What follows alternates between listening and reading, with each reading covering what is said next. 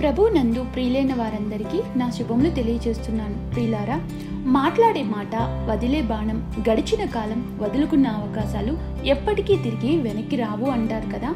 అందుకనే మనం మాట్లాడే ప్రతి మాట చాలా జాగ్రత్తగా మాట్లాడాలి. ఎందుకంటే ఆ మాటలు ఎదుటివారిపైన ప్రభావాన్ని చూపిస్తాయి. ఒక మనిషి సగటున రోజుకి ఏడు వేల మాటలు మాట్లాడతారంట. అవునండి మాట్లాడడం అనేది జీవితంలో ఎక్కువ భాగం ఆక్రమిస్తుంది. అయితే కొందరి మాటలు పదును పెట్టిన కత్తి వలె ఉంటాయి. ఎదుటివారి జీవితంలో మానని గాయాలుగా చెరగని ముద్రను చోటు చేసుకుంటాయి. అంతేకాదు కఠినమైన మాటలు సంబంధ బాంధవ్యాల్ని కూడా తెంచివేస్తుంది. అందుకని దేవుడు వినుటకు వేగిరపడాలి అని మాటలాడుటకు నిదానించువారే ఉండాలి అని రెండు చెవులు ఒక నోటిని దేవుడు మనకు అనుగ్రహించారు. జ్ఞాని అయిన సులోమాన్ గారు సామెతలు పదిహేనవ అధ్యాయము ఒకటో వచనంలో ఇలా సెలవిస్తున్నారు. మృదువైన మాట క్రోధమును చల్లార్చును. నొప్పించు మాట కోపమును రేపును. అయితే క్రొత్త నిబంధనలో చూసినట్లయితే రోమిలకు వ్రాసిన పత్రిక ఎనిమిదో అధ్యాయం పదమూడవ వచనంలో పౌలు గారు ఒక చక్కని మాటను సెలవిస్తున్నారు. ఆత్మక్రియల చేత శరీర క్రియలను చంపని ఎడల దేవుని జీవాన్ని సమృద్ధిగా అనుభవించలేము అని. అవునండి మన నాలుక కూడా పరిశుద్ధాత్మని యొక్క ఆధీనంలో ఉండాలి. మానవుని యొక్క నాలుక అనగా మనం మాట్లాడే మాటలు మరణాన్ని విస్తరింప చేసేటంత శక్తివంతమైనవి అంటే అతిశయక్తి కాదేమో. ఏషియా గారు దేవుని యొక్క పరిశుద్ధతను చూసిన వెంటనే ప్రభువా నేను అపవిత్రమైన పెదవులు కలవాడను అని ఒప్పించబడ్డారు. అజాగ్రత్తగా మాట్లాడటము వ్యర్థమైన మాటలు కొండెములు చెప్పడము నిందలు మోపడము విమర్శించడము మొదలగు వాటిని ఆనాటి ప్రవక్తలు విసర్జించారు. ఈనాటి సేవకులు కూడా జాగ్రత్త పడాల్సి ఉంది. ఒకరోజు దేవుని కొరకు మరొక రోజు ఇష్టానుసారంగా మాట్లాడటం అనేది దేవునికి అంగీకారయోగ్యమైనది కాదు. అందుకే యాకోబు గారు ఆయన రాసిన పత్రిక మూడవ అధ్యాయం ఒకటో వచనంలో ఒక ఆశ్చర్యకరమైన సవాలుతో కూడిన హెచ్చరికనే చేస్తున్నారు. సహోదరులారా బోధకులమైన మనము మరి కఠినమైన తీర్పు పొందుదమని తెలుసుకుని మీలో అనేకులు బోధకులు కాకుండుడి. అయితే బోధకులుగా ఉండటం వల్ల కాదు గాని బోధకులైన వీరు మరింత జాగ్రత్తగా ఉండాలి. మాట్లాడే విషయంలో క్రియల్లోనూ ప్రవర్తనలోనూ వారు దేవునికి లెక్క అప్పచెప్పవలసి ఉంటుంది అని తీర్పు మరింత కఠినంగా ఉంటుంది అని హెచ్చరిస్తున్నారు. ఈ రోజు మనం ధ్యానం చేయబోయే అంశము సాధు చేయజాలని నాలుక. పరిశుద్ధ గ్రంథం నుండి యాకోబు రాసిన పత్రిక మూడవ అధ్యాయము రెండు నుండి పన్నెండు వచనాలని చదువుకుందాం. మొదటిగా ఈ యాకోబు గారు రాసిన పత్రికలో తను తాను దాసునిగా పరిచయం చేసుకున్నారు. నిజానికి క్రొత్త నిబంధనలో నలుగురు యాకోబులు ఉన్నారు. జబదే కుమారుడైన యాకోబు యోహాను సహోదరుడైన యాకోబు అల్ఫయి కుమారుడైన యాకోబు మరియు శిష్యుడైన యూదాకి తండ్రి అయిన యాకోబు. అయితే ఈ యాకోబు గారు యేసు యొక్క సహోదరుడు. యేసుని గురించి ఎక్కువగా ఎరిగి ఉన్నప్పటికీ సహజీవనం చేసినా కూడా తాను యేసుతో ఉన్న సంబంధాన్ని బట్టి కాక దాసునిగా మాత్రమే తగ్గించుకుని పరిచయం చేసుకున్నారు. ఈ పత్రిక వ్రాసిన సందర్భము అన్య దేశముల యందు చెదిరి ఉన్న పన్నెండు గోత్రముల వారికి అనగా పాలస్తీనా బయట నివసించిన యూదా క్రైస్తవులకు మరియు ఆత్మీయంగా చెదిరి ఉన్న మనందరికీ కూడా. యూదా విశ్వాసులు వారి విశ్వాస విషయంలో శోధన మరియు చింతలతో మునిగి ఏక మనస్సు లేకపోవడం యాకోబు గారిని మరింతగా కలిచివేస్తుంది. వారిని ఆదరించి ధైర్యపరచుటకు వారిని ప్రోత్సాహపరచుటకు ఆయన ఈ పత్రికను రాయడం జరిగింది. మొదటిగా యాకోబు గారు ప్రభువుని అంగీకరించపోయినప్పటికీ ప్రభువు వారి పునరుద్ధానం తర్వాత ఈయన ప్రభువుగా అంగీకరించినట్లుగా చూడవచ్చు. కొరందీలకు రాసిన మొదటి పత్రిక పదిహేనో అధ్యాయము ఏడో వచనంలో యాకోబునకు తర్వాత శిష్యులకును ప్రభువు తన్ను తాను బయలుపరుచుకుంటారు. అయితే ఈ పత్రిక ప్రభువారి యొక్క కొండ మీద ప్రసంగాన్ని అనుసరించి ఉంటుంది. అంతేకాదు ఇది క్రొత్త నిబంధన యొక్క సామెతలు అని పండితుల యొక్క అభిప్రాయం. యాకోబు గారు ఈ పత్రిక క్రైస్తవులందరికీ కలిగే పరీక్షలు శోధనలు సంఘంలో విడిపోయేటంతగా కారణం అయ్యాయి అని దానికి వారి మాటలే కారణం అని ఆయన పేర్కొంటున్నారు. ఈ రోజుల్లో కూడా మనం చూసినట్లయితే సంఘంలో మాటా మాట పొసగక ఒకరిని మించి ఒకరు హెచ్చుగా ఉండాలి అని అధికారం పెత్తనం కోసం సంఘాలు అదుపు తప్పి విచ్ఛిన్నం అవుతున్నాయి. రెండో వచనం నుండి చదువుకుందాం. ఎవడైనను మాట ఎందు తప్పని ఎడల అట్టివాడు లోపం లేనివాడే సర్వ శరీరమును స్వాధీన స్వాధీనమందు ఉంచుకొన శక్తి గలవాడు అని సెలవిస్తున్నారు. అంటే యాకోబు గారు మనల్ని నియంత్రించే నాలుకను స్వాధీనమందు ఉంచుకోవడం చాలా కష్టం అని ఆయన ఉద్దేశం. అవునండి నోరు మంచిదైతే ఊరు మంచిదవుతుంది అని అంటారు కదా. ఒక్క నాలుకను స్వాధీనపరుచుకుంటే సమస్తాన్ని స్వాధీనపరుచుకోవచ్చు. యాకోబు గారు స్వాధీనంలో ఉండే కొన్ని సాధనాల గురించి ఉదాహరించారు. కళ్ళెము గుర్రాన్ని కంట్రోల్లో పెట్టడానికి చుక్కాని ఓడను త్రిప్పడానికి ఎలా అయితే సహకరిస్తాయో శరీరాన్ని కంట్రోల్ చేయడానికి అనగా నియంత్రించడానికి నాలుక కూడా ఉపయోగపడుతుంది. అందుకే యాకోబు గారు ఈ నాలుక అదుపులో ఉండాలి అని ఒక అభ్యర్థననే చేస్తున్నారు.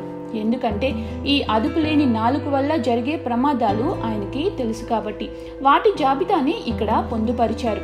మొదటిగా చిన్న నిప్పు విస్తారమైన అడవిని ఎలా తగులబెడుతుందో అని నాలుకని నిప్పుతో పోలుస్తున్నారు.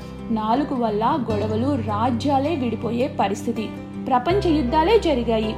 రెండవదిగా అది పాప ప్రపంచం. సామెతలు రెండవ అధ్యాయము పదహారవ వచనంలో చూసినట్లయితే జారశ్రీ మృదువుగా మాట్లాడుతుంది అని దాని ఇల్లు మృత్యునద్దుకు దారితీయును అని సెలవిస్తున్నారు. మూడవదిగా సర్వ శరీరానికి మాలిన్యము కలుగ చేస్తుంది.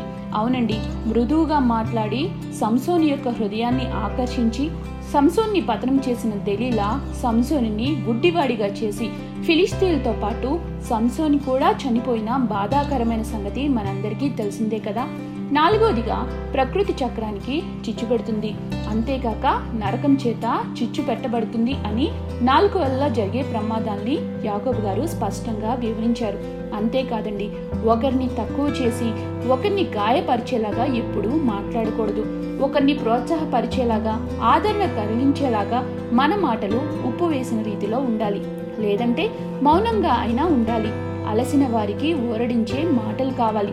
గర్విష్ఠులు అహంకారులు కూడా విరచబడి దీనులుగా అయ్యేలాగా ప్రభైన యేసువారు నాలుకను కత్తిలాగా వాడేవారు.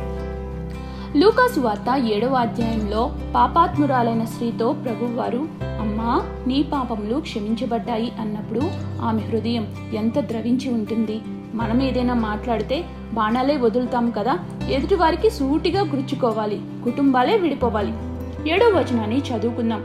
మృగము పక్షి సర్పము జలచరాలు ప్రతి జాతి నరుని స్వాధీనంలో ఉంటాయి కానీ నాలుగు మాత్రము నరుని స్వాధీనంలో ఉండదు. అది మరణకరమైన విషంతో నిండి ఉంటుంది అని సెలవిస్తున్నారు.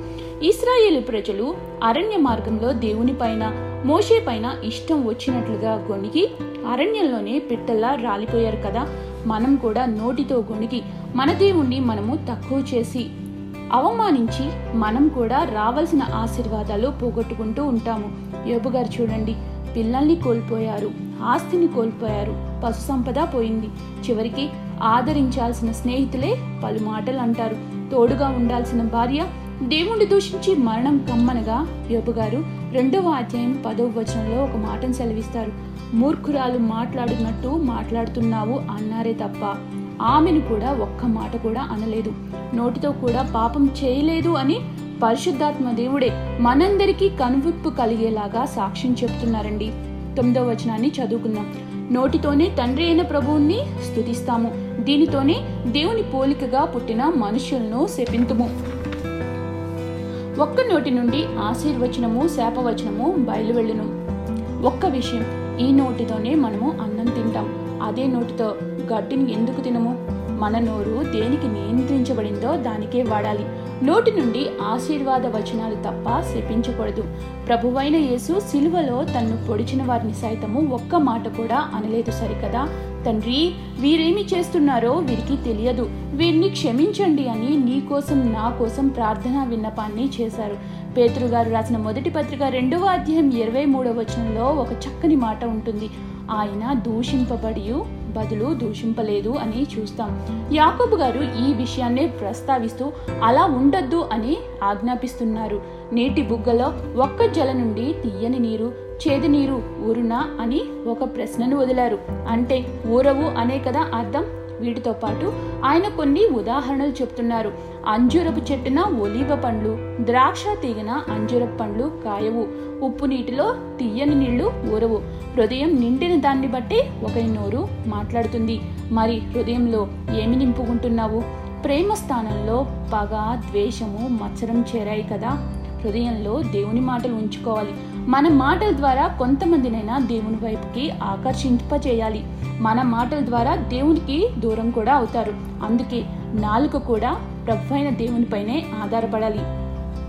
కీర్తనాకారుడైన దావీదు గారు నూట నలభై ఒకటవ సంకీర్తన మూడవ చరణంలో ఇలా ప్రార్థిస్తారు.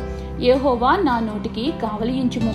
నా పెదవుల ద్వారమునకు కాపు పెట్టుము అని ప్రార్థిస్తూ ఉన్నారు. ఎంఐ మార్గంలో ప్రయాణం చేస్తున్న ఇద్దరు మనుషులతో ప్రభు వారు మాట్లాడినప్పుడు ఒక మాట అంటారు.